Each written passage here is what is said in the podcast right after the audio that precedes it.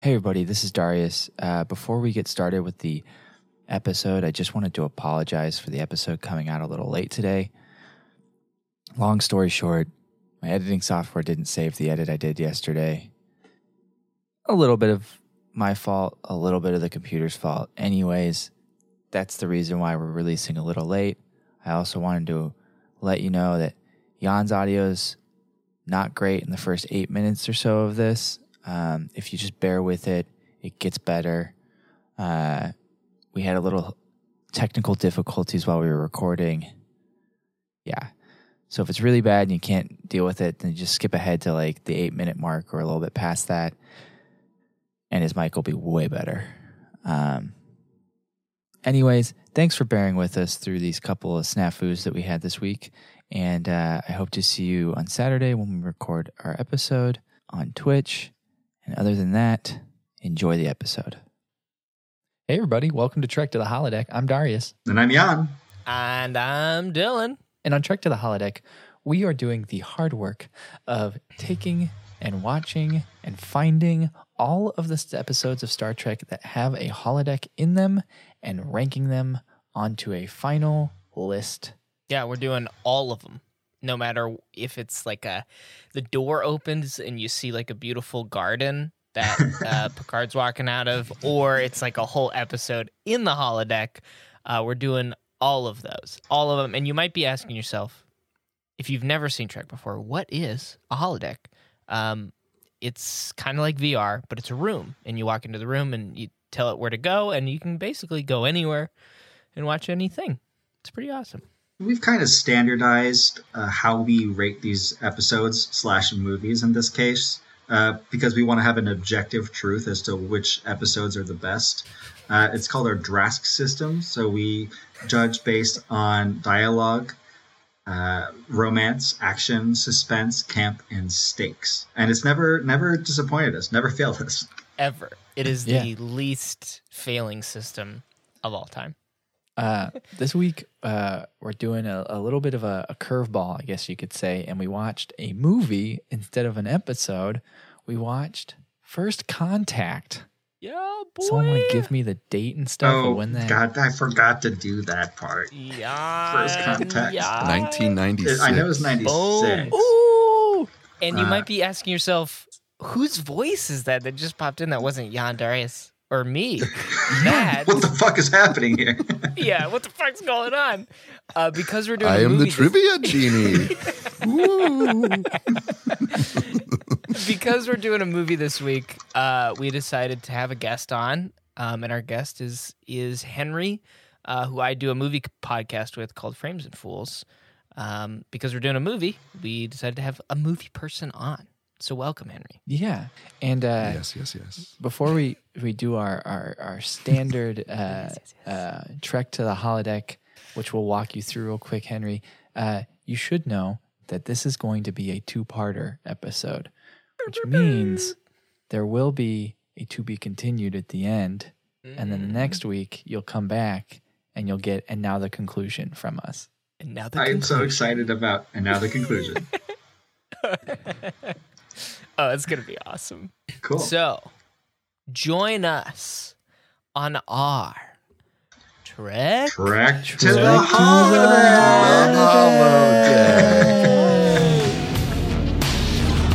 believe these simulations to be this real. Much of it is real, sir. I disengage the safety protocols. Doubt that even a holographic bullet can kill. It's all a holographic simulation. Please enter program. I was thinking of something a little more intimate. Program complete. You may enter.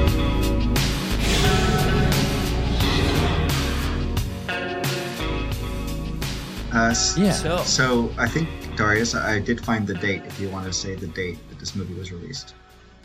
Well, Henry said it. Oh, 1996. Well, more accurately, November twenty second, nineteen ninety six. Okay, November Damn. twenty second, nineteen ninety six. two years and two days after my birthday. oh Whoa. shit. How does that make everybody feel? um, still young, still the same age as you. I mean, I'm older than most people around. I guess so. Yeah. normal. I was shitting my pants when this came out. Oh, me too. Are we allowed to swear? Oh, Yeah. please. Yeah, totally. Swear it up. Absolutely. Oh, Do fuck it. yeah. Fuck yeah. Yeah. Um, Oh, a couple yeah. credits for this guy. It was written by our boy BB, Brannon Braga, um, and Brendan Ronald D. Moore, with a story credit Ronald by D. Moore, Rick Berman. Um, Rick Berman. Nasty and it was Rick. also directed Nasty Rick. Ooh, I like that. That is a nickname for Rick Berman, Nasty Rick. I think know it's. Nasty it's not very creative, but he is gross. No, he is gross. Um, and it was also directed by our our boy Commander Riker, the hot guy on TNG, Jonathan Frakes. which also makes total sense because Riker does have a part in this, but it's not as big No. No, as other parts. I like to, I like to think that he when they were writing this, somebody else was in the Phoenix to go up, and he was like, "Hey, do you guys mind if No. I do that?" It's like, no, I'm, I want to make history. Yeah. And I'm directing. So Some yeah. I'd like to. Be it was originally like Lieutenant Barclay or some like random ensign. Yes. And then Yeah. they're like, uh, sorry. It's actually gonna be Frakes. where does uh where does Jonathan Frakes land on the Shatner scale of like ego to character? You know what I mean? he's a pretty chill guy. Yeah. from what I know. Yeah, Riker is It's like pretty chill. full Kirk in terms of horniness and like daddy, like s- space daddy, but yeah. but zero percent on the um, uh, the overacting and um, what was the original thing you were saying, Henry? The Ego. Um, Well, and ego, just kind of that ego, like yeah. exactly like like where the real world meets the story, where it's like you get a good character, but you also get like a whale of an ego coming with it, where he's like, "Oh, I will have all the lines." You know what I Oh, mean? yeah, yeah. I, from what I know about Jonathan Frakes, he's a pretty like cool guy, and like Excellent. He's Yeah. the be- he's the best guy to play the hot guy. The movie gives me good vibes, so I was like, Yeah. if he's gonna be, you know, the one in charge, that that feels that feels good. yeah, he him and um, uh, Robert Duncan McNeil, I think from Voyager, ended up uh, directing a lot of episodes. Um, so they kind of found their feet in directing, Yeah. which is cool. And he so directs a lot of the new kinda makes- Discovery episodes too. And a few Picard episodes. Yeah. He's like the the like, hey, uh Riker's directing the episodes. Like he's that guy for all That's the cool. fans. Yeah. It's a good time. Nice. Yeah. That feels good. Yeah, and he seems like a cool guy too. Like the perfect guy to play the hot guy, you know. You're like, Yeah. you're not a, you seem like a good guy. Uh the music is by Jerry Goldsmiths. Jerry Jerry Gold? Jerry Gold. Jerry Gold? Is that what we want to call him? Jerry Gold? I don't know. We, we got to come up with a. So on our podcast, we uh, and unofficially like to give all of the composers nicknames. Specifically, the composers. Yeah. Well, we give everybody nicknames, but the composers are the most regularly given nicknamed people. So, Hmm. Especially so Jer Gold is pretty good. Yeah. The Goldsmith. the Goldsmith. Ooh, I like that one. That's that's breaking the like the what we normally what we normally do. But I I, don't like care. that a lot. Yeah. Yeah, Um, and also by his son Joel Goldsmith, Goldsmith the second, the second Goldsmith. I think I don't want to call my son Jerry Jr., but I do want it to be similar. I think What do you think, Joel? I think we could call this duo uh, Goldsmith and Son. I think if they ever do anything else, I think we can go. Sounds with- like a Charles Dickens law firm. Goldsmith and Son, not Goldsmith Sons and and Son. Son. yeah, and Son. Goldsmith and Son. Goldsmith, Goldsmith and and Son. Son. Yeah. um, I love yeah, it. J- Jerry Goldsmith's like the OG. He did he did the motion picture theme that became the TNG theme. it's really fantastic. Good shit. Because the music, that was one of the first things that I thought about is how fun and like just cinematic. Like I feel like they don't do music like that anymore, where the strings are really It felt like an overture, yeah, Yeah. like the long ass credits at the beginning. Oh, I I was love still that. gripped because it was well scored. Yes. You know, and I was just watching the names keep going and going and going. It's like, but it was fuck." exciting. yeah. It's like Gates McFadden. She's Great in names. this. Yeah. I do miss movies opening that way. Me too. It's like you guys are still Yeah. sitting down. You're still getting your popcorn ready. You know, you you, Yeah. you took forever for you to park. Settle in. So We're giving you a little bit. We're giving you an extra two minutes Yep. to get settled in before the actual movie starts. It is actually kind of nice. Thinking about it that way, I respect that a lot. I, I did not respect it, but I kind of like it a lot now. It gives people a buffer. now it's completely unnecessary, right? Yeah. Because the movie theaters have 20 minute, literally 20 minutes Yeah, of trailers. it's ludicrous. Remember going to the movies, guys? Uh, no, I I, miss it. Oh, God. I do not remember. I don't even remember Oh, the last movie I, I saw. I don't know if it's gauche to talk about other properties on this, but Yeah, go for it. some Please do. coworkers of Fuck mine Viacom. they they went and uh, watched Tenet, and they did not invite me. God. Oh, They also watched it like 11 p.m., so I would have said no anyway, like an old man. But Right. um, they kind of confirmed what all the reviews are saying, which is like it's confusing. it's very cool, but it's yeah convoluted and kind of Christopher Nolan at his Worst. worst. They actually went into a movie theater right now. No, they went to a drive-through. Oh, okay. Oh, Or a drive- drive-in. I was like, you That's couldn't rad. pay me Yeah. to step foot in a movie theater right now. Yeah, absolutely. Guys, I this, yeah. I, don't I know. agree, but I'm going to pitch something for Frames and Fools when we do it. Yes. I, it's not going to work Do it. because it's, it's not a Star Trek movie. But the Alamo Drafthouse is is beta testing a program where you and your pod rent out a theater. What? It's it's like it's like th- six hundred bucks or something. Yeah, and I can't But do you that. go, and but no, it's not per person. No, but per Jan, person I it's like can't fifty that. bucks. but but you, you get a whole theater to your, your, you and your friends, and you you get all get all the food and stuff too because it's it's it's not, not- you're not just renting the seats. You're you're getting you're paying for it's Alamo too. So you're getting food, you're getting oh drinks. my it's God. a whole party. Totally. Uh, we should start a GoFundMe for it. It's not the money. I just can't do that. Yeah, he can't hang out with us. Oh, it's Oh, like a your bunch of pod. I- oh, I people, understand. See, I spend every day or like four days a week at a cafe Mm-hmm. with just tons of people being super anxious about COVID and everything. So part of me is like, I'm already doing that. You're What's what's two and a half hours already of in Christopher the- Nolan? You of breathing in the same air as other Exactly. people. Yeah, And but that's the something scary thing, is Insanely nonsensical like- goes into your brain. yeah, Yeah, like I'd have to I'd have to go in with like a cosmonaut helmet and just be like, yeah, yeah, yeah. No, it's fine. No, play play the movie. We're good. Like I'd have to I mean, that would be very Nolan esque. You'd just be like, oh, fuck, that guy's Tom Hardy. I think Tom Hardy's in this movie theater watching this Nolan movie. Oh, Tenet. Oh, yes, Tenet. I know it well.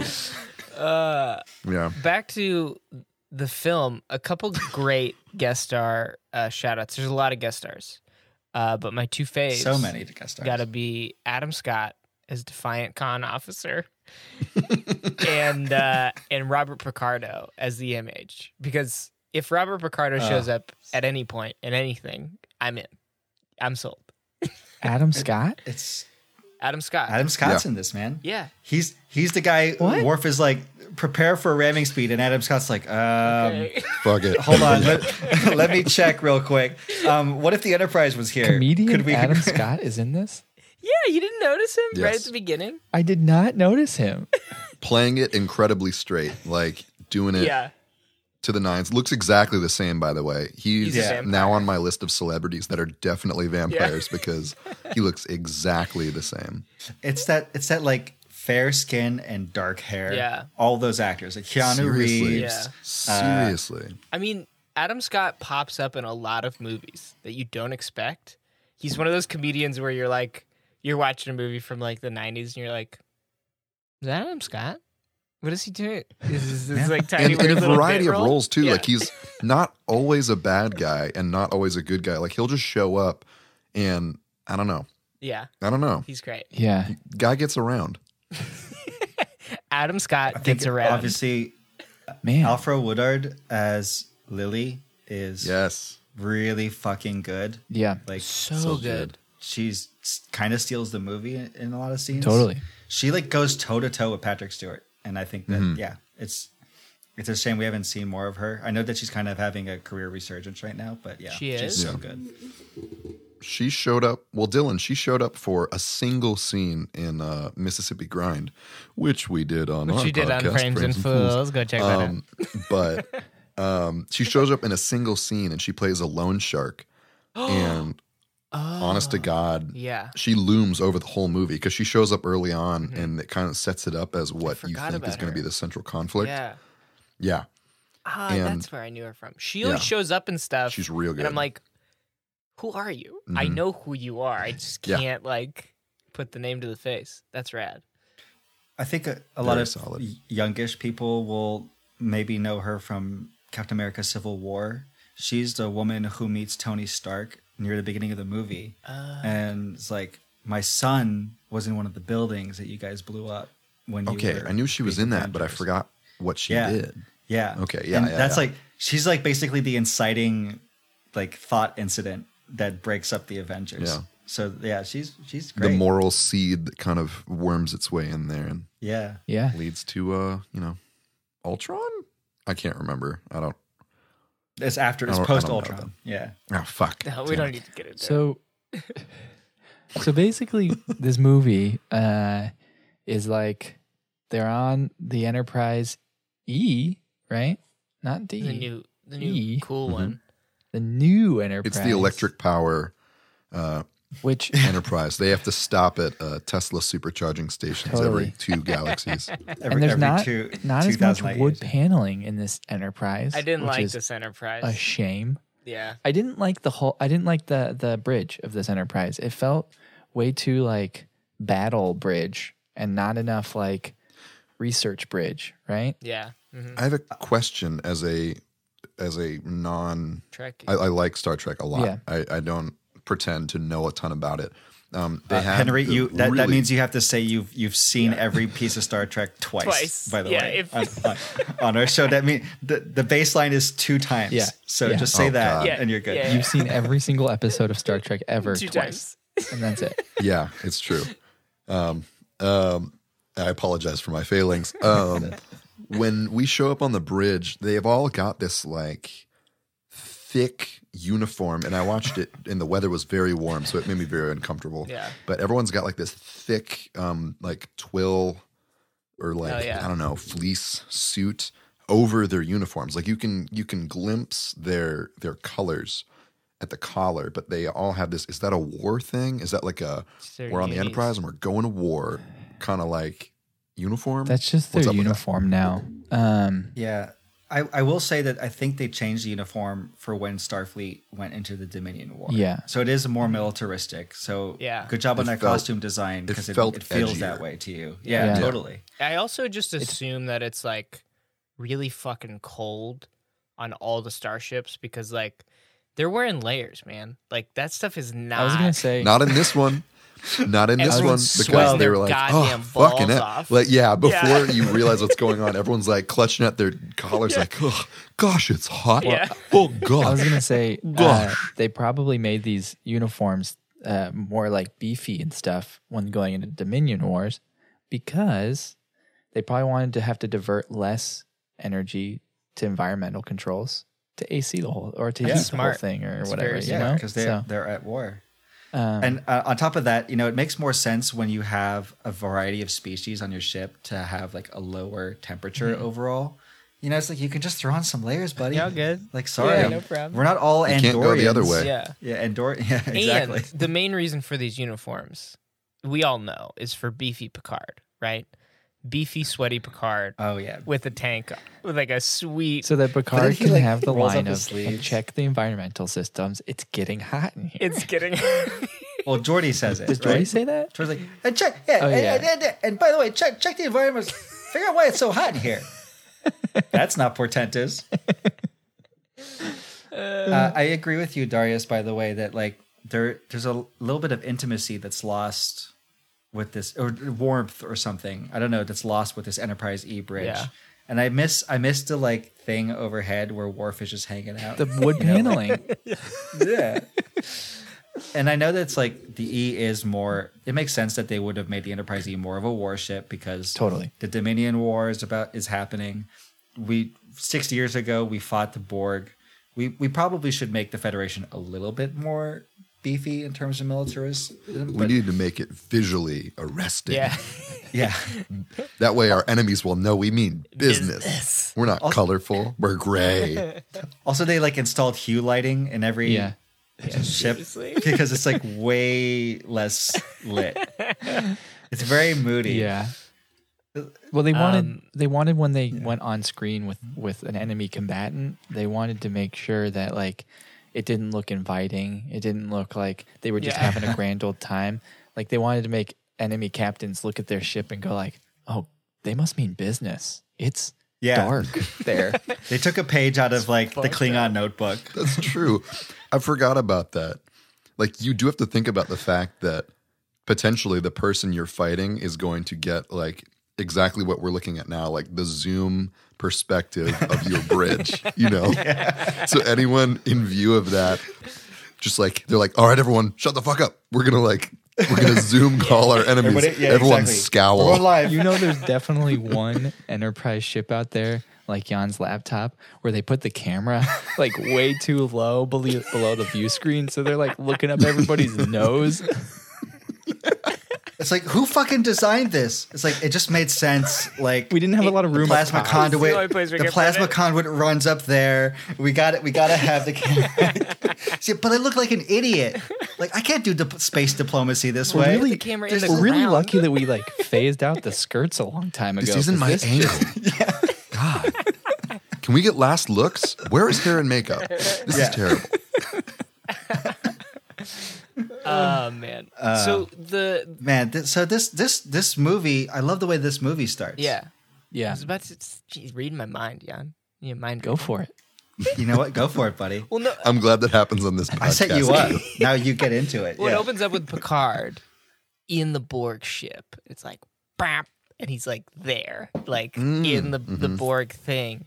Um, and then it does the Oh, and it does the crazy zoom, zoom, out. out. Yeah, and Yeah. it it, it immediately Yeah. made me think, which is a, a bigger point I have about the whole movie, is that they do that type of shit in Picard, the show, where it seems needless, and they're floating throughout all, the whole ship, and they're like, "Look, it's a movie," and they're like floating in and out of the Borg stuff. Um, but I have to say, for the whole visuals, especially this part, and when they're on the bridge, um, the JJ movies take a lot more from these movies than people give them credit for because visually it's kind of the same minus the uh the flashlight lens flares. There's a lot of dutch angles a lot of like whip pans and and moving cameras and stuff. So like Shitload of Dutch angles. yeah so when people saying like oh the jj's movies are too much like craziness i'm like what? I watch any of the other ones? They kind of do the Yeah. same thing you know? The- I, Yeah. I do think that the Dutch angles in this movie make more sense than they do in the J.J. That's Abrams fair, that's movies. fair, yeah. Because in this one, they're used in scenes where it's like we don't know what's about to happen. Like a Borg could be around any mm, corridor, That's fair. in, in any corner. In J.J. Abrams movies, it's like I don't know, like do maybe a Dutch angle, and we'll have Chris Pine run across the screen. Okay, cool. It's it's used more like a, a moving movie poster in the JJ movies. It's like Needless. Ah, totally. They're like, oh, we're gonna we're gonna need to use this frame for some sort of promotion. So let's like kick it sideways 30 degrees, Yeah. bump up the saturation a little bit, make a little edgy, throw a lens flare in there. Fuck yeah. Which I Yeah. think that makes that that's a good point you bring up, Henry, because we've talked about in the past, like what would marketing use uh, now on something that like they made back in the day for Star Trek. And like our last episode, Blood Oath, we talked about how the uh, three Klingons that were in it were played by the old actors. Um, the from like the original series that played these exact same three Klingons, and we're like, marketing would have a field day with that. They would use that to like market Yeah. this episode all the time. They'd be like, "Oh, these three actors are coming back finally to Star Trek." Blah blah blah blah blah. Whereas like back then, I I doubt that they did that as much. I feel like marketing has a way bigger hand on things these days than it did before. They totally would like overplay the like Picard goes toe to toe with with the Borg again. Yeah. I, I wonder though, because I feel like of all things, Star Trek is kind of the one that like had the conventions, had the newsletters, had the fan base, had like this devoted following. Yeah. Where I'd be curious, kind of separate from this, I'd be curious to see um, how much like the internet that community has been in the past, right? Like you have this group of people who are so devoted to a property and into the trivia and they just I mean it's it's the stereotypical like well actually like yeah. they kind of defined that for decades, right? That's a good point. Um, so it's kind of funny that it it does come full circle where now you have something like Star Trek comes out, and yeah, they you know you got to have your articles and you got to have your featurettes on YouTube and you got to Oh, have your Instagram spots and things like that, which is from a marketing perspective. But that was just groundswell, Yeah. and you know, like that was just grassroots in the past. Yeah. So. oh man. I don't know. Did- Did, Star Trek birth the current internet? Yeah. We'll never know. Click here to find out. Did Trek fans like usher in the era of like fandom that we have now? Because really is it's like Yes. cons, like the whole thing. Absolutely, thing. yes. Yeah, as a huge diehard insufferable Star Trek nerd, I know that I'm like middle of the pack among them because there are people who, who be like straight up like it's not Star Trek if it came out after 1984. You know, Yeah. like there there are people who are just there's so much gatekeeping in Star Trek, and that, that really is sad to me. Although I, f- I do Um, feel like and- there's less gatekeeping in Star Trek than there definite than there is in Star Wars. Star Wars has a way mm. bigger gatekeeping Insanity. thing think so? than Star Trek. Now. I don't know I feel like the it. gatekeeping think we- ramps up when something. We ignore them though, right? yeah, when, Like when everyone's things- like, "Oh, fuck you!" Like someone talks about the expanded universe in 2020, and we're like, dude. "Shut the fuck Yeah. up!" Like, I played Rogue Squadron too. You need to just shut But up. I feel like there's know? a lot less people in Star Trek now, at least that I, I could be wrong, and I'm probably one of Hmm. the, the the weird gatekeeper things. older property, But has it has it just aged out? Like Yeah, those people are but are there's also honestly this- just so old at this, this point. This thing of like a lot of Star Trek fans are really quick to just accept new Star Trek and be like Discovery, whatever. Like, I That's just great. give me Star Trek. I fucking I love it, right? Whereas like I Mm. feel like when it comes to Star Wars, they're like, if it's not the original series, it fucking Sucks. sucks. And Yeah. like, don't give me anything that's not the Mm. Smaller original volume. series and not what I want out of it.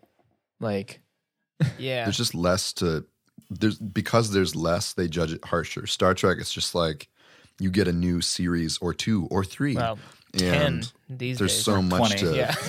yeah for real it Just it sort of has an out. analog with like the horror film community where it's just like i kind of don't care how well it's made i kind of don't care what it is just give me more because i want it Yeah. and Star Trek or Star Wars is more. Ugh, I mean, calling them connoisseurs is like giving them way too Ew, much credit. no, but don't use that word. because there's no, I know because there's less. I feel like people are pickier. You know, hmm like I don't know. The Mandalorian was the first live action Star Wars series Show. we've gotten, and it started in '77. That's absurd. Like that is insane that it took that long for them to go. Hey, this super lucrative franchise. Let's make a TV show. yeah. And I think I don't know.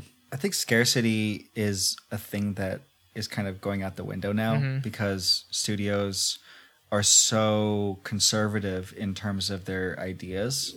So, you know, the Marvel era has created this monster basically, where if a product, if an IP doesn't also lead to like two TV shows, three sequels, um, uh, like a YouTube miniseries, who- a, po- a, a, a post-show podcast, you know, network.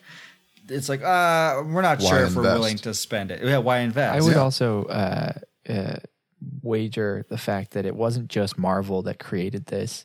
It's the whole tech venture capital idea of like, cool, you have an app, but do you have an ecosystem? do you have like a, a platform? Like, y- cool, like your app uh, measures. Can we scale this your up? app measures dog tails, great. But how? What's the platform that we have here that like people can we can keep people giving us money? You know? Is there a community there? Yeah, exactly. And I feel like Can we can we add our own uh, social media like extension? which I feel like Um, that I mean, like that, like, yeah. came before the whole Marvel thing, right? Of like, okay, now we have a show. Now Marvel have- proved it was possible though. Like if you look back at 2008, the MCU is like in its infancy. It seemed impossible. Like when Avengers came out and they're like, and we're gonna put them all in one movie. Everyone was like, "Fuck off!" Like, We're like, we five did not heroes? think you could. Yeah, exactly. Like it was absurd, and then it happened, and everyone went, "Whoa!" and then on the other side of it, a bunch of people saw dollar signs because they were like, "Oh shit, money. This is big dollars. If we bet big, we'll win big."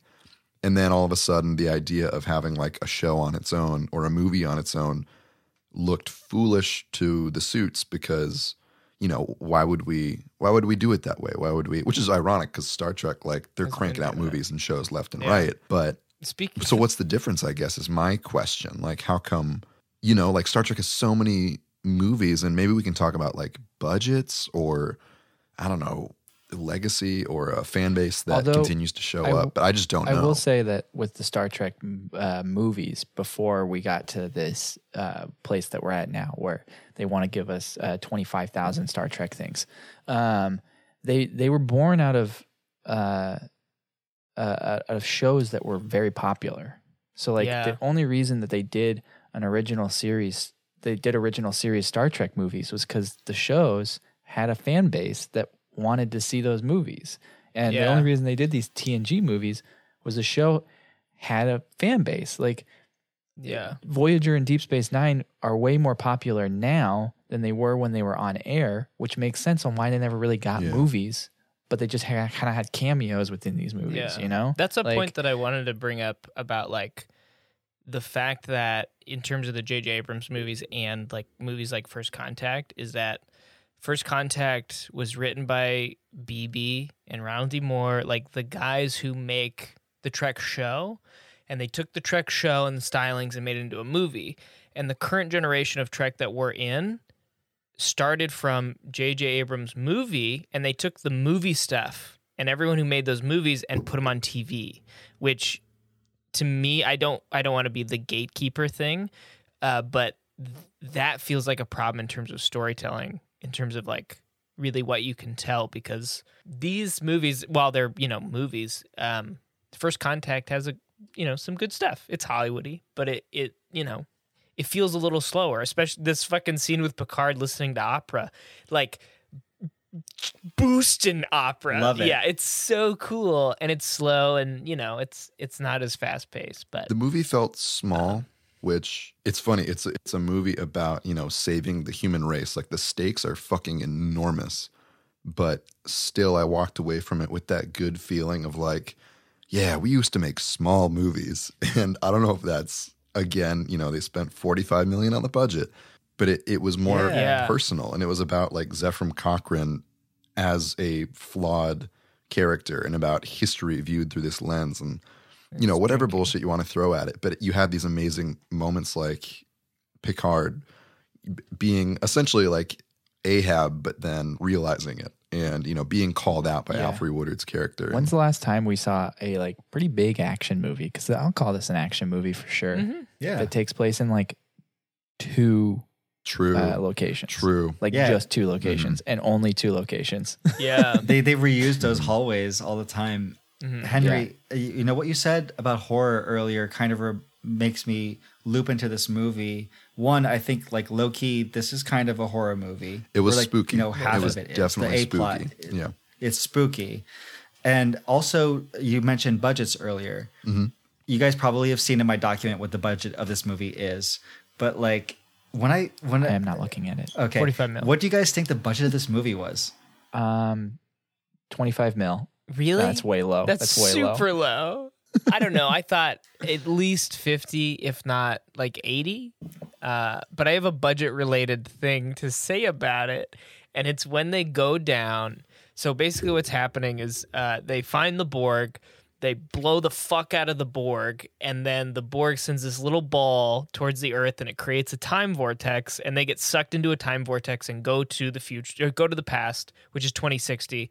And the Borg are now destroying the Phoenix ship, which is how humans like get up into space. So uh, when that happens and they go down onto Earth to try to like fix everything, I love that in a movie budget they're allowed to have like four or five ensigns with them because like on the show when they're like Crusher, you're with Crusher, like you guys all go down and it's just them. But like the movie budget, they get like Yeah. five random ass ensigns to like go with them and Yeah. do the away mission. Which is funny because like when when when Picard like gives the orders of who's going on the away mission, I literally thought it was just going to be them when they beam in, and then I saw more people. I was like, "Whoa, There's more of them. Whoa, that's way what's more than what happening? Picard Yeah, me said." too. Accessing Starfleet archives. Simulating. You may now enter the holodeck. Uh, Ensign Lynch, would you mind passing that uh, allocator? Right. Yeah, yeah. Sorry, sorry. Here you go. No, No, no, please continue reading. Oh well, it's crazy. Did you know each Borg spacecraft is actually equipped with a vinculum to interconnect its crew, uh, which in turn uh, connects to the central plexus that links the ship to the collective? D- did you did you know that? I was not aware of that. That is a very useful piece of information, Ensign Lynch. Thank you. Yeah, yeah, yeah. Hey, uh, hey, Ensign Lynch. Hey, Loveback, how's it going? Hey guys, how's Hello, it Tom going? Space. I am about to down this whole bottle of whiskey by myself. Oh, that Because- surprising to hear. I thought you were very excited about the fact that you got to. You were assigned to A the Phoenix. celebration. It's a celebration. Mm. Yeah. No, it is not a celebration. Oh. I was assigned to take off in the Phoenix, great. which was going to be amazing. And then Riker had to come up, pull rank on me as number one because he's just all giddy about meeting Zefram Cochrane and he wants to be uh, part of history. So actually, him and Geordi are the ones that are going to be flying in the Phoenix, and my seat has been taken regardless of the fact that my seat was my seat because I happen to be the exact same size as my great great grandfather, Freddie Space, who was going to be the third person on the Phoenix. He was. We, we loved that part of our family history. He got killed Wait, Tom. in the Borg the, explosion. the Borg explosion killed your great great grandfather, Freddie Space, Yes. and he was going to be on the Phoenix. And Yes. and I was going to go instead because I look like him and I I fit into the seat and everything. I, I'm sorry, I'm just confused. Should you be here? Should you be alive? Isn't this a, some sort of temporal paradox? You would think it'd be a temporal paradox, right? But he impregnated my grandmother before he went up in the Phoenix. My great great grandmother. So I would still technically be born. It, things would just be different. Like my memories are a little weird now. Yeah, sorry. Yeah. For sure. Oh, Yeah. guys, glow peck, my friend Tom Space, my friend Anna Ensign Lynch, Hey, my new friend. hello. Hey, What's what? Is, you guys are not gonna believe what just happened. All right, you are wasted. and I can't wait to be where you are. I'm not drunk. I'm buzzed, and I just had a really great time. Bert, you should tell not be drinking at this time. We are in the middle of a crisis. First contact is on the line. Ah, come on, everyone's drinking. You guys aren't gonna believe who I just ran into. I I, I I just find it out hard to believe that Who? Zefram Cochrane would be drinking on the eve of his, you know, monumental flight. How did you know? Fucking Zephyr, Zephyr Coffin, Zephyr Coffin. Is that? I believe it's And- Zefram Cochrane.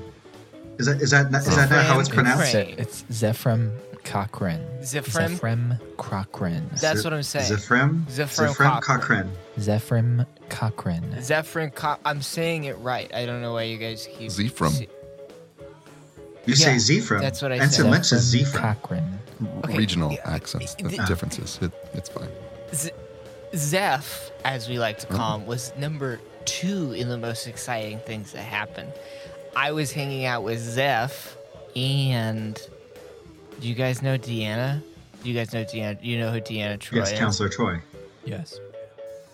You guys know who she Yeah, is? of Yes, course. Yes. The Enterprises counselor, our counselor, the one that I go see Yeah, every I have, week. She's. I have a session with her every three months. That's so cool. She's like, We confide in her.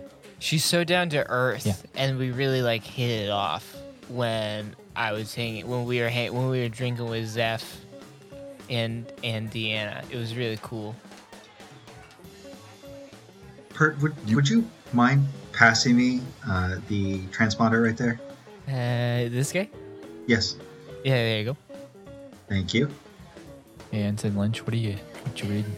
Well, I'm glad you asked. Um, I'm, I'm just reading about the Borg spacecraft. Um, um, did you know that uh, when critically damaged or otherwise compromised, a Borg ship uh, often self destructs to prevent outsiders from studying um, Borg technology? Um, yeah, that's uh, we don't know much about them because of this. Um, they have uh, these transwarp coils uh, that achieve even greater speed by opening uh, transwarp uh, conduits. The, the crazy thing is actually at this point we're, we're, we we don't even know that we know this stuff about them because you know we we went back in time to you know so a lot of this is actually going to happen um, after after us. It, it's all very complicated, but but wow. And, so Lynch, you seem to be wow. the preeminent expert on Borg technology and facts in general down here on the Awake. well they're they're quite fascinating you know i mean it's it's it's kind of like um um what did they call them like sharks right um they're kind of scary but like if you if you know what you're doing and you can um and you and you study them and you get kind of close to them um you c- i well i don't know i haven't been but i feel like it, um it'd be very educational um i feel like i might maybe get along with them they seem very focused um i like that i like that a lot That. You you Yeah. you you exude an essence of love. thank you It's very nice. Are the you- Borg Thank need you. love just like everyone else. Kurt, right? are you starting to I be an think they might. empath? Are you trying to be like an empath right now? Uh, I'm not gonna say no. Uh, Deanna definitely rubbed off on me a little bit. She's so empathic. That's not, Pert, that's not how that works, though. You don't just become an empath because somebody rubbed off on you. You have to be. She's born an empath because of her. Yeah, Her I know. i've never gotten Parents. drunk with deanna I, I don't know maybe it, it does rub off Have you guys I've- ever gotten drunk with Deanna? Anybody ever Not- gotten no. drunk with Deanna? Yeah. Yeah, I have. okay, actually. Tom. Uh, You- you, know what? I, you- I this is I ridiculous. sincerely How, doubt Why that do we you- believe everything that Tom says? This is ridiculous. You said you were assimilated by the Whatever. Borg too. Is that true? I was. No. I was. Actually, I knew everything that Ensign Lynch just Sure. told me because I had been Oh, assimilated. not this Yeah, story yeah, again. Oh, Tom. Not this my again. god You- that is so cool I cannot you have to tell me everything See, at least somebody believes me. At least Oh my God, somebody Tom. believes me. you have to tell me more oh my god Yeah, Oh tell my him God. more, Oh, I please. will. Oh my I God. actually. Oh, I will tell please you tell more. him more. What are you working Because I on, Oh, what, Lopek? what am I working? Uh, It's taking up the oh, whole right. table. Well, as you know, we lost communications with the Enterprise E, and the long-range sensors were disabled when we came in through the temporal vortex. So I took it upon myself, since Geordi had no tasks for me, to uh, reestablish communications with the Enterprise so that we can theoretically communicate with them.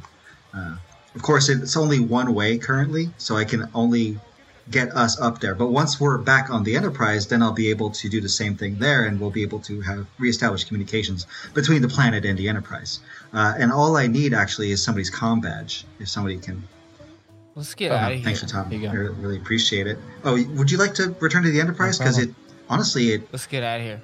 I was a little bit excited about potentially meeting my great grandfather, Mopek. Uh, he's one of the Vulcans who had first contact here, but yeah, yeah, it, it's something we don't really talk about it much in my family because there's much more significant things that occurred uh, besides meeting humans.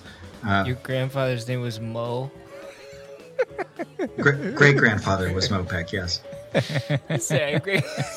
Okay, and here we go. This is now fully active. Uh, if if you gentlemen want, This yeah, let's get out of here. left. I, I only came down here because I, I was going to get to meet my great great grandfather. And do we have to huddle do we have to get Blast we will off and we will have to closer to huddle. and shall we beam Okay. directly into engineering? That seems like the most convenient place for all of us to that beam seems into. logical yeah I got an idea. I got an idea. Instead of beaming straight into engineering, let's beam into the Jefferies tube that's attached to fun. engineering, so that we can we can give Ensign Dellinger Oh, a En- scare. Ensign Dellinger. He's notorious for being easy to scare. Yes, Real good idea. scare. i like pulling Right? pranks on people And he he always works right next to that one Jefferies tube. So let's go straight Yeah. into that Jefferies Fuck Okay. tube. yeah, well, Pretend to be Okay, Borg, and we can I'm going to- Get out of Input our coordinates and Hey, Riker sucks. I'll just say the budget for the movie was $45 million. Yeah. So $45 million movies don't exist anymore, even adjusted to R.I.P. 2020 dollars. honestly Forty-five million. Eight Nothing. eight twenty four Action makes movies. forty five million dollar Mm-hmm. movies. That's it.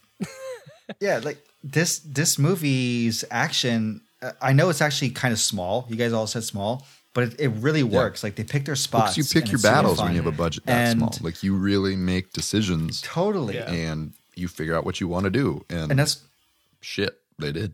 and, and horror movies often have such low budgets, Mm-hmm. right? And those movies are so great and so creative. And I think that's what happens in First Contact too. It's really creative, Mm-hmm. and it creates these really great character Yeah. moments too. I think I will say, uh, and I know a lot of people will probably argue with this, and it is kind of like old school to say, but I do think the the idea that we are live in such a world where big budget movies are like the norm now, it mm. kills creativity.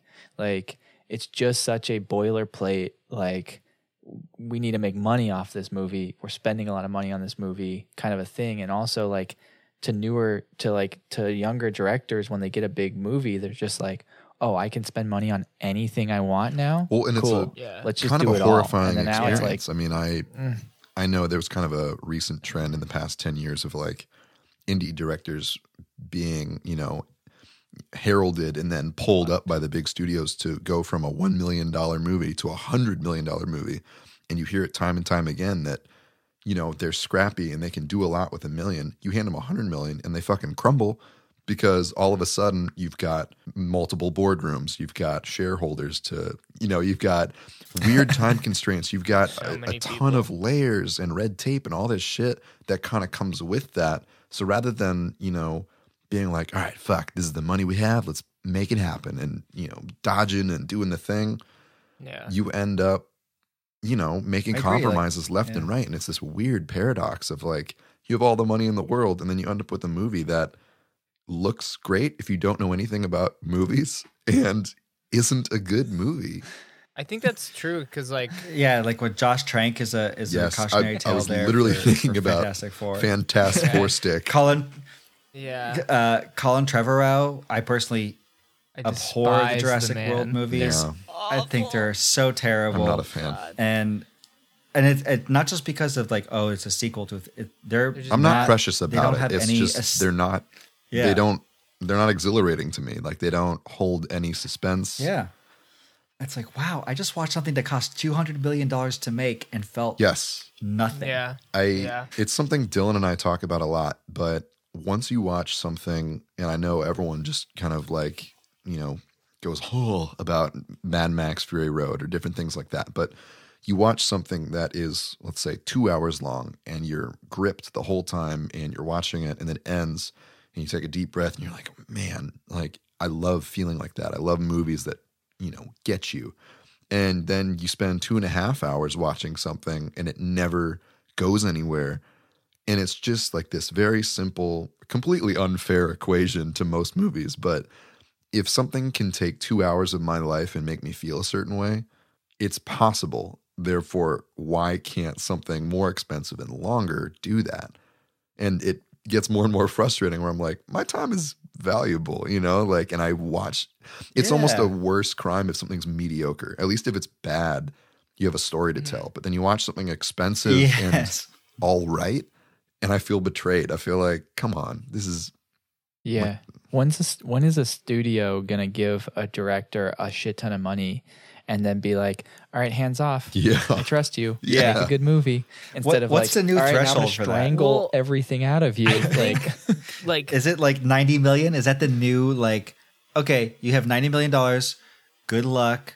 We'll see we'll like Well- we'll look at We'll the first pick you up cut at five. then. Like I think yeah, it's exactly. really about the like the team because with this movie, uh, I'm just gonna com- I'm I hate to go back to Star Wars again, but I'm gonna compare like uh Last Jedi to this in terms of the team because when you said like giving a director a bunch of money and creative freedom, Last Jedi was the first thing that I thought about Yeah. because Rian Yeah. Johnson they hired Rian Johnson and his producer that they've worked together on everything. So with this movie, you've got Brannon Mm-hmm. Braga, Ronald D. Moore, Rick Berman, and Jonathan Frakes. They are a hmm. team of people, it's all They get it. in house. all Yeah. in house, Yeah. and they can defend and they can ward off the like hawkish studio execs, which is I what I would assume happened with Last Jedi, where Rian Johnson had a producer to trust to fuck just fuck off everyone so he could do what you he needed to do. the shields like if if you are a ship if the production is a ship You as Yeah. like the creator or the captain, and you need the shields that are like Your deflectors. sympathetic producers. Exactly. Yeah, you need those layers. Which I will say, like Rian Johnson is an interesting example, but also bucks that trend where he worked his way up to that budget. So not only was he smart enough where he had experience, like his first movie was tiny, and then it grew in surprisingly regular increments of $10 million. So by the time he got to Star Wars, he was able to handle a production of that size, and he was smart enough to bring on, like you were saying, that team of people. He knew, I need to focus on this mm. because this is fucking Star Wars. This is hard enough already.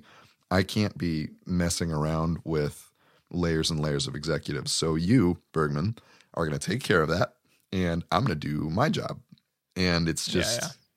he's able to focus on it as if it were a lower budget movie because he's not dealing with the higher budget pressures, which is why Yeah.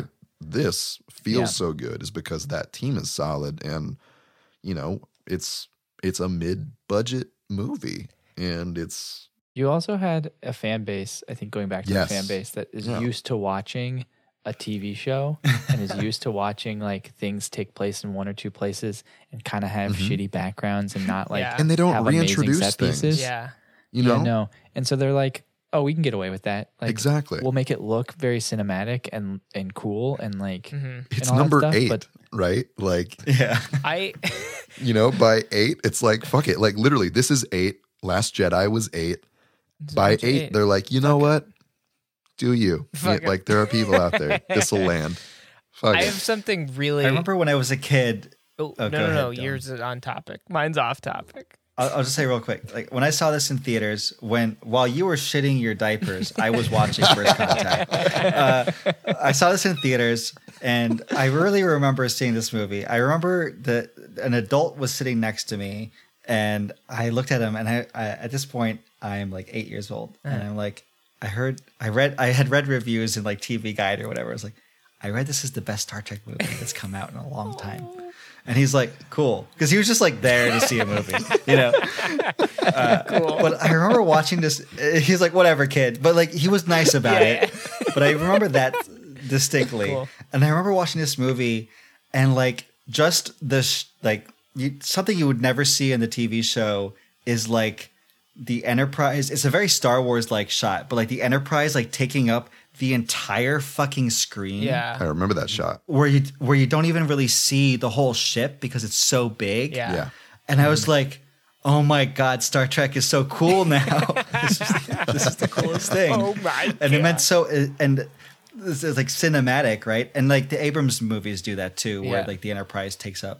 But um, I I just remember like this is so like the Defiance shooting at the at the oh, Borg Oh, the ship, and it's like Defiant. it's it's pretty cool, and it's shooting at it. Yeah. But then the Enterprise comes in and swoops in and like takes up the whole screen and takes the hit for it, and it's just like complete. And I'm like, this is the coolest movie I've ever seen. As like a like an oh, the eight year old. Defiant's so small compared It's to a little good film. coin. Yeah. Yeah. and and and also that's like really efficient use of visual storytelling. Yeah. You know, like the, the Defiance like shooting, shooting, shooting, and then the Enterprise comes in. It's like, oh, cool, like dad's Yeah. home. And then- we're gonna fuck some shit up. And then they make that. my dad can beat up your dad yeah. They make that offhanded comment when Worf gets on board, and they're like, "Oh, your fucking tiny ship," and Worf's like, "Fuck you, my ship's awesome." Like, fuck off. Yeah, man. Riker Riker says something along those lines. Yeah. He's just like, "Fuck you, Riker." Like, and what? Worf's like, by the way, we've been fighting the Dominion. What have you- Where has the Enterprise the been? fuck have you the been doing? Enterprise hasn't involved at all. it's interesting at the beginning of this movie, right? Um, they they talk about how the, the Enterprise has to go just like fuck off and like like watch the neutral zone, and everyone everyone including including Picard is like, why? Why are we going out there when the Borg are attacking? And everyone else is like, everyone watching the movie, you're like, yeah, why? fuck? Why are they sending them all It's the like way out there? literally Maybe it's every because week. You guys weren't around for the Dominion War. You guys have been fucking. It's like off. you guys could have come in at any point and probably beat the Dominion. Like you guys are the best. If you guys would just participate a little bit, Oh I think we could win this war. But instead, you're off like doing your weird side stories, looking at like little planets. it feels like such a they wrote this into the script to make it to to to do the character development of all right, Picard's gonna buck the rules Classic. and be be like Cowboy Picard Yeah. and go in and save the day. Love that scene where he's awesome. like, I he's will like, say, Uh, felt just so great. everyone knows, I'm Right? about to uh, defy a direct order, and if anyone wants to leave, and then Danny's like, uh, "Sir, um, to hell with orders." my heart swelled. I swear to God, like I I have a you know service level, maybe a little bit deeper connection to this franchise. That scene happened, and I was like, "Fuck yeah, fuck yeah, like, Hell I'm here for you, Picard." I was so stoked about it. God. I, I, that's such a great moment, and I think it's it's great too. To, let's think since we're doing more of I think a frames and foolsy take on this. I'm assuming. Um, I love that this movie is pre Save the Cat in terms of that you know Oh, that yeah. book that came out because Yeah. now the first half hour of the movie would be what's happening. Oh well, the Borg are Yeah. exists. Oh okay, cool. Uh, the Borg are attacking, and then Picard would be like, um, "I don't think I should fight the Borg because the Borg Mm-hmm. are. I have a close connection to the Borg." And I'd be like, "You would be great to fight the Borg." And you're "No, I like, can't." I, just have to deny Yeah. the. I just can't fight them." Yeah. And then they'd be like, "Okay," and then something would happen, like Borg's nephew would get killed, and he'd be like, "Okay, now, now we're gonna fight the Borg." Now and that's how personal. Yeah. that's how the save the cat structure would force. But in this movie, it's just like the Borg are attacking, and they don't want you to fight them. Eh. Yeah. And Picard's like, "Fuck that! Fuck Let's go fight the Borg." Yeah. you know, it just gets right into it. I love movies that are like efficient. And they they also had to do that in case somebody's watching this movie that has never seen a Star Trek episode or never seen a Star Trek Yeah. movie before, because they don't they wouldn't know. So they're like they throw that scene in the beginning with with Picard on the Borg ship and like Yeah. that stuff to like lay the seeds, and then they're just And like, all right, let's get in. Now let's just get to the ship we get to actually the want cool to talk stuff. about. Yeah. Yeah, like we do had to get this stuff out of the way first. the cool Yeah. stuff. Let's you can We'll, we'll give you that cool opera scene. Yeah, and it's it's efficient, right? Like just throw it in there. Hell of a way to start a movie. Like awesome. Like opening pages, great. And then you get into it and you get to have the rest of the movie to do whatever you want because Yeah. you've kind of laid that ground. And at the end of the day, it's number eight. yeah. Like you know? Let's let's get to the cool stuff. And for me, the cool stuff is Geordi with some fly ass fucking the, the coolest outfit of the 2060s with his sweet red Back to the Future jacket and his weird sunglasses. I was so stoked when they were like, "Computer, give us like 21st century 26. clothes." I was like, mid- "Let's mid- go. 21st Let's see what they look like." but it's weird for me to see his eyes. To be perfectly honest, I got so used to LeVar Burton Yeah. with the visor on that seeing him without it on was Yeah. weird. And I was like, "This is weird." When- whenever creepy. whenever I see LeVar Burton without the visor, I'm like, oh, it's about to be like a really swell yeah. time exploring some books. yeah. You know, like it's going to be some literature, mm. maybe some racial history. Yeah. yeah. I felt way more comfortable with him with the sunglasses on because Yeah. I couldn't see his Yeah, eyes. totally, totally, absolutely. I went through a phase where I obsessively watched not the shows, but all of the movies. I got uh-huh. them all from the library and watched them like bam, bam, bam, bam, bam. Oh, wow. So I know. And so there's like these shreds of memories that come back into place as I watch these movies. Um, I love that you've done that with the library. That's what I did with the Fast and the Furious franchise. Fuck yes. Nice. I was like, I was Hell like, yeah. I'm gonna see, I'm gonna see all of these, and I'm not gonna pay any money to do that. I'm, going to use I'm the not gonna spend government a dollar. to fund my Fast it. and Fuck Furious yes. franchise. That's love hell yes. Um, can we talk about the the Uh-huh. weird bluegrass music that they got playing in the bar when Deanna gets drunk with uh, Yeah. with what's his They're name? doing we a diner thing. Zephram. They're doing like a 50s. It's because it's like it's the 2060s. They're doing a 2050s, 2060s I thing where it. they've got like a jukebox, right? I get it. That's that's got to Yeah. be what it is. Just have a hard time I mean, believing I listen to we look at we look at it canonically in the world, right? They just had World War Three. Yeah. Um, There's not a lot of like like humans are are far and few between right now civilizations because of World War Three.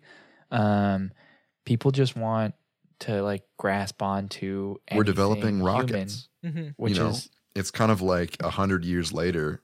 We're exactly where we were in the 1950s. We're developing rockets. It's a new space race kind of thing. Yeah. Oh my God, Henry! Yeah. That's the first time I've ever thought of it that way. That's so fucking good. Off the cuff, That's baby. so good. I wish I wish I Oh. had some notes that I was reading where I'm like, yeah, but no, this is just It well makes sense. done. Never thought about because it's Yeah. weird, right? It- it's the 2060s, and it is this thing where you see it and you're like, my God, guys, come on, like we're better than this. But it- it's after a world war, and it's this resurgence of technology, and it's this repurposing of war technology to do something more forward thinking and more peaceful. I do like that that B plot, the so-called B plot of this movie, is an exploration of that character, Zefram Cochrane, uh, and how our heroes are op- like we only read, you know, we only know the end point of of a hero character. Yeah. but the point where he becomes a hero, the moment, the inflection point, it's like, oh, they may not be as dope as you think they are. Like, oh, he's an alcoholic. He's kind of money driven. Uh, he's a genius, but he may not be altruistic. And you get to see Yeah. that arc. You know, when like that for me, that turning point is when they actually get out there and he looks at Earth and you feel it as a as, as a viewer when he's like, Mike, like, uh, how does he react to Earth? He's like, my God, He's like, it's so small. like, holy cow! It's so small. It There's puts a his word life for in that. perspective.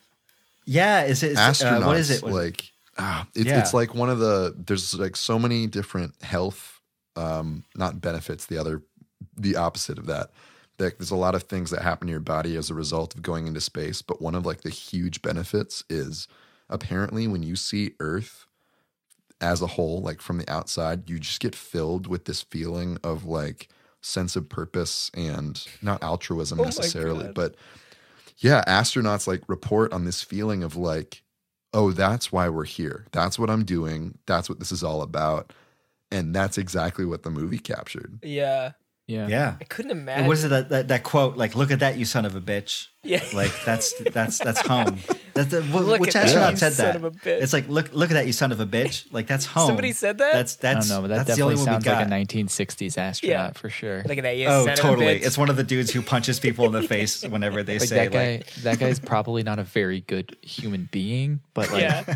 I love that. but like he definitely is like just downed a glass of whiskey. He's like, look at that, you son of a bitch. That's our home. That's our home. I love that Riker doesn't ruin the moment, but he fucking Rikers the moment where like uh Zephyr Cochrane's like, oh my god, and then it like cuts to to Riker there, and he's like, it's about to get a whole lot bigger, and Zephyr's like, would you just fuck off, man? Like, he's used to saying that line. He always has to have the last word. Riker's one of those guys that like will put anything in at the end just to be like, yeah, I said the last word in that situation. he walks away. Speaking of Riker, uh, and everyone really, everyone's hair is really wild in this, especially Riker's. It's like kind of wild, but like styled wildly. Nobody's hair except for Picard because he didn't have any looks like particularly great. like it's all just kind of Yeah, like weird. none of it's aged well except for Patrick Stewart's. yeah, yeah. Patrick Stewart's hair is Patrick Stewart looks very of the time. Uh, but yeah, Peace Stew, like so um, good. Troi Marina Sirtis has like bangs, but, like, they're very '90s bangs. yeah, but they're like stringy. Gates bangs. McFadden slash yeah Crusher has blonde hair for some reason. It's like you're iconically known for having red hair, and now you're blonde. and it's really She went like strawberry blonde. just Strawberry trying something blonde. different it's Yeah. like the harry Yeah. potter movies every single movie is so current to when it was made yeah. that towards the end they figured it out they're like oh shit we can't like have crazy long hair or follow the styles of the time because it's very dating i think Yeah. like yeah, whatever the last director of like the last four Harry Potters, he came in and was like, guys, Relax. like Yates, we can't, yeah. we can't like carbon date this to the year we're making it. Yeah. But this is the this Harry is Potter very much a case of hairstyles to me is very much the uniforms in Star Trek, where every single show Mm-hmm. and every single movie has like their own new uniform. yeah. I would Yeah. love. They have How to make cool their is our mark with uniform, hairstyle. guys? I would Which love I mean, like a, frankly, uh-huh. you read about like the U.S. military and how like one department, like one branch of the U.S. military got like digital camo, and the rest of them were like, well, we need that too. and like billions of dollars were spent to upgrade each branch of the military to like, that's the reason you see like those stupid like 2000s digital camo suits that even soldiers are like, I'm not sure where we're supposed to blend in. It's all because one branch of the military got it, thought it was cool, and then Everyone everyone else was like, we want no clothes too. Like that's what happened. Oh, so God. in a weird way, it kind of makes sense in Star Trek. They come up with a new ship. They're like, ooh, oh, we need new digs. Like Unless you're Discovery and you see the new shit, you see the new Yeah. uniforms, and you're like, nah, we'll stick to these jump sh- these jumpsuits. It's cool, I got." guess. Like, with the gold Yeah. trim. Yeah, they're they're fine with it. Or Voyager when they when they make contact with Earth again, it's like, oh, those uniforms, they're new. They look great. It's like, yeah, we're just gonna stick with these old ones though. They could have just replicated new ones that match now. They could have sent them the replicator plans. Yeah, they're being real hipster about it. Uh, um, do we have anything else we want to talk about about like the movie outside of the holodeck and stuff? Like we can definitely t- talk more about the movie uh, in the second episode for sure because we're Yeah. not going to have a lot. But Yeah. we're getting to that time where we should probably wrap this episode up. Yeah. So Uh, well, we know thematically. I'll just talk about you know upgrades of uniforms. I think the Borg in this movie they stepped it up. They did. because if you compare it to the best of both worlds Borgs or the um, what is it I Borg where Hugh is introduced, Mm-hmm. those guys are pretty creepy looking, you know, but they look like people who have like cyber suits on. Mm-hmm. The Borg in this movie are nasty. Yeah. like they cut off the arms. You know, they they they. They pull out eyes and they put shit in there. Like it, it feels way more permanent Yeah. to me. they graft skin onto Onto data, which we Data. haven't Oh. talked about and that at weird all, like but- sexy Yeah. scene with the bad lady who her like when you look at her head with her like stretched out skin onto the back of her head Excellent. very cool so good Yeah. and gross. it's really good i love her and, like, the- introduction when she the, floats like, in stretching her skin down to like keep her into the body. Yeah. yeah, the yeah Oh God. I will say like that practical of sl- practical slash visual effects combo Mm-hmm. is so good, and we don't see that kind of shit anymore. yeah yeah. definitely If you go, if you look on YouTube and you look for uh, how they did that scene with ILM, it's so cool. Like they actually they did a thing where they motion tracked the camera, so they did the exact same thing twice. Yeah. that's rad Uh, and they have her like sticking out, and Oh shit! I found, I found the footage of like what it looks like without them digitally removing the rest of her. And yeah, it's exactly what you're saying, and it is Yeah. fucking jaw dropping. Even seeing all of the, you know, everything they erased out, it's almost more impressive because that shot in the movie, I, I could not tell you how it was made, and it was so exciting and so cool. yeah. Holy I'll shit! say the visual effects in this movie, the visual effects in this movie hold up. so good They do Yes. the model really of the Borg cube is really fucking great it's just because it's a real model. yeah I think there was maybe one time that I, I in the in the movie where I was like, oh, that feels like a model. But even then, I was like, I don't care. doesn't matter Like, yeah. yeah Mhm. The, the Enterprise model is great. Uh, I know they use a lot of digital ships, but the they actually made a model for the Enterprise, which looks great. Uh, I I think models. I don't know. Bring them back. Yeah, I know. they I know to, that's like so annoying film, but like Mandalorian. models do look. They did it. Mandalorian. Models. Yeah, that stuff looks tight. Um, I also like that. This is one of the last movies I think really in the sci-fi genre that had stuff. They actually blew stuff up yeah fuck yeah to film. Yes, Like yes, and you Borg could tell it up. was you like could tell. Yeah. it's the weirdest thing of like realistically a planet blowing up that explosion just on a physics level would look different but we Right. are we're trained from like star wars onward where it's like no no it's a certain size of explosion. And even the new star wars sequels did this like force awakens onward. It felt so good because it was just an explosion. Like they filmed a practical explosion and put it in and we're like yeah like that feels good. That's yeah, nice. it's you blew a thing up. there's just chunks of like planet in quotes, Yeah. just like floating away. it's super fun. Feels well, it's so like how good. when you watch like a Mission Impossible movie and you know that Tom Cruise is doing it, it's yeah, awesome and Makes you all the just difference. enjoy it more. Yeah. It's like, oh Yeah. god, Like- he could have died. when you know we nearly lost that guy. We uh, we got to be grateful. Oh, God. could have He could have died. died. Hell yeah. Um, the sets, I mean, while we're talking about practical shit, Yeah. the sets on this movie are delicious. I mean, apart from the typical great work of just the Enterprise and you know everything else, but going down to Earth, the missile silo, the inside of the Phoenix with all the switches and buttons and things, and I just was so excited about all like the. It was so tactile, and it felt like you go from the Enterprise where there's these touch screens and beep boop boop boop and all that, and then you go to the Phoenix and they're actually flipping things and pressing buttons and stuff's lighting up, and it's all so tactile in one movie. Felt so good. Along, along those lines, I love when they're uh, taking off and then they go to warp in the Phoenix, and their chairs are just like boom, boom, boom, boom, boom, Rumbling. They're like they're like only. Atta- it looks like they only attached the chairs to like one side of the wall. They didn't Yeah. do like three attachment points, so it just looked like a s- like a, a spring up and down on them. I loved it.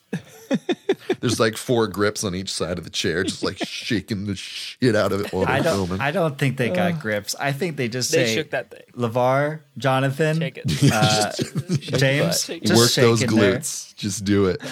Have you guys ever seen those like stabilized gifs of Yes. the original series and the next generation where they use uh, like Adobe or whatever to stable warp stabilize and then it just looks like it's just people Yeah. like rocking back and forth in their chair. Beautiful.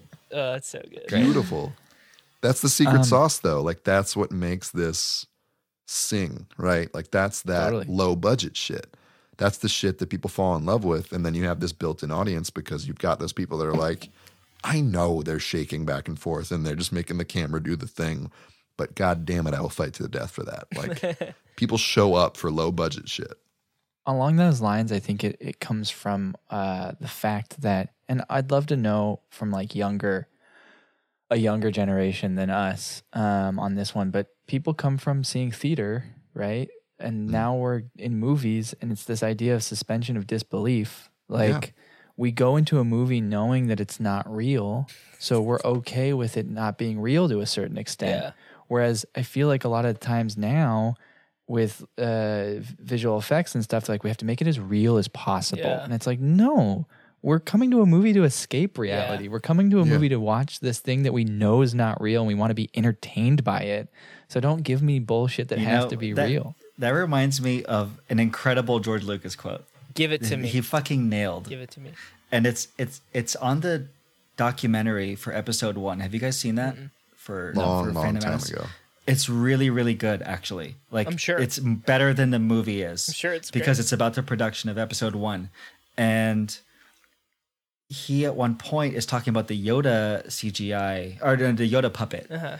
and he's kind of realizing that people aren't going to accept it and he says like people don't want better they want what they remember Yeah. and for something like a franchise like and i remember when i saw the last jedi and the yoda they had a yoda puppet and it mm-hmm. was very similar to the one from empire strikes back. And i remember feeling so much from it and it's like oh yeah because we're not capturing It's like i don't i'm not excited for a better Yoda. Like in episode two and episode three, when they had the CGI Yoda and it was technically better and it was more fluid and all What? that. No, I want Yoda, A like the dude that I met in, Yeah. when I saw Empire Strikes Back. Yeah. And I think this movie is is one of those things Yeah, too. I say that a lot on the show where like we we talk about the suspension of disbelief a lot, and a lot of times I say to Henry like when you buy a ticket into a movie theater, it's a contract of it's a fucking movie.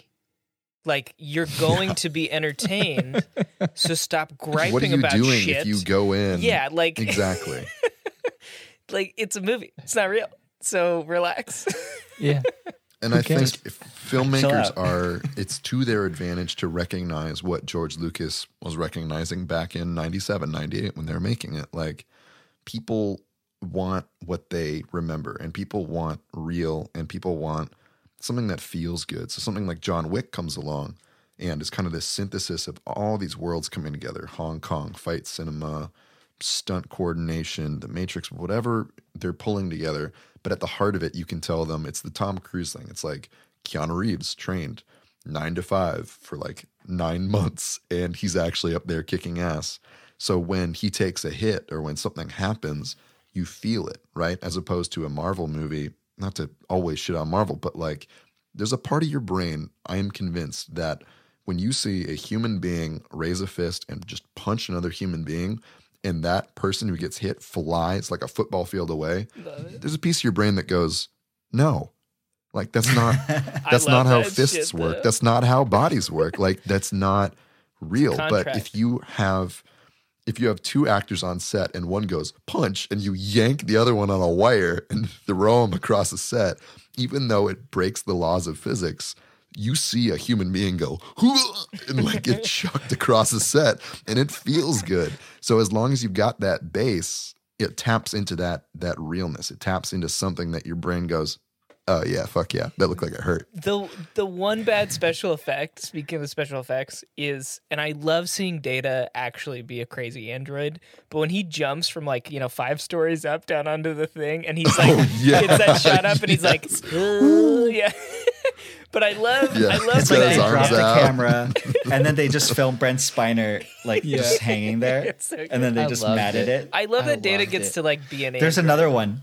which one Um, that's this is one that as a video editor I'd never noticed before. Like now I'm a video editor, so I saw it at the end of the movie, and it's when uh, it's like the the last shot of the movie. They pan up from like the Vulcan ship and the bar into space, and it's the credits.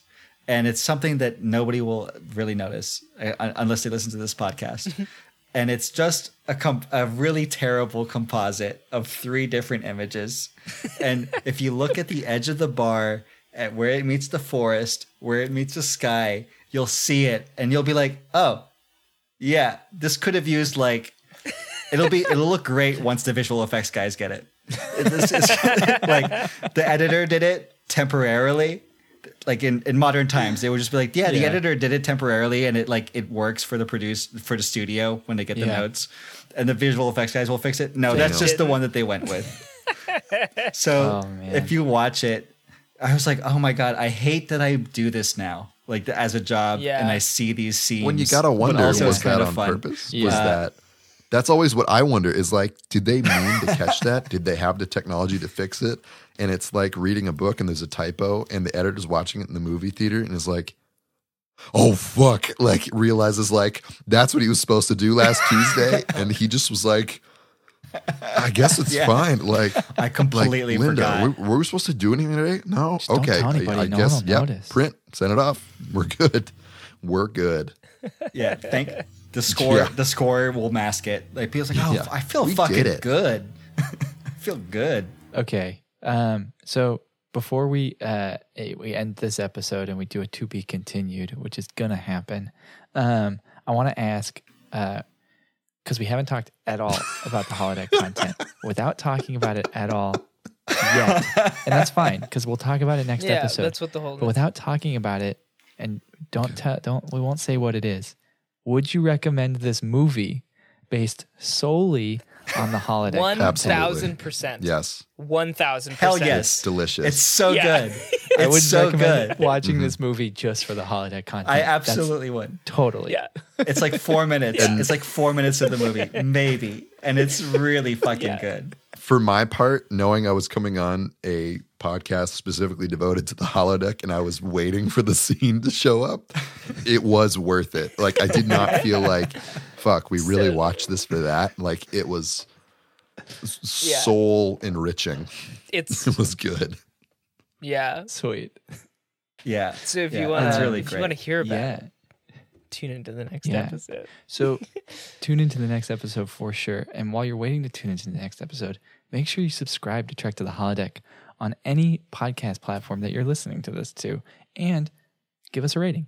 Leave us a comment. Uh, that'd be great. G P G R. It'd be great if you guys. Uh, yeah.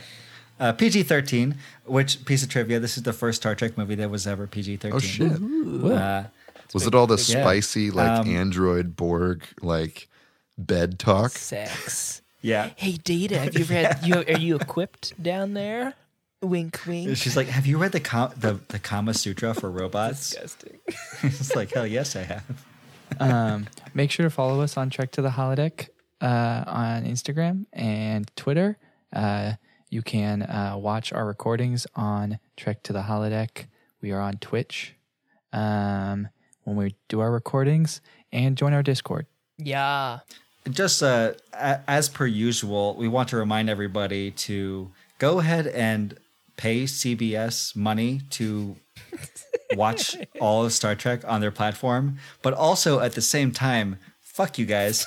Uh, we have no affiliation with them. Yes. We just want people to watch more Star Trek because we're huge nerds. Yeah. Uh, Totally. we have no My affiliation. allegiance Yeah. lies with the franchise.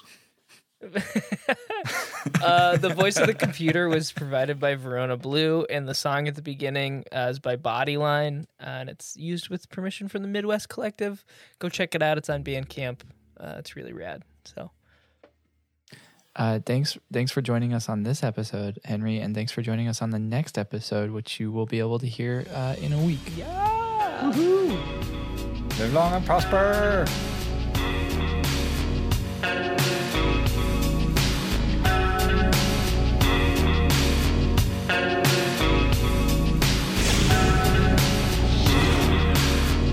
You've spent virtually every free hour in the holosuite. And for a while, I almost forgot he was a hologram. That means the holodeck safeties are off. Computer, execute complete shutdown of the holodeck. All holo simulations have been terminated.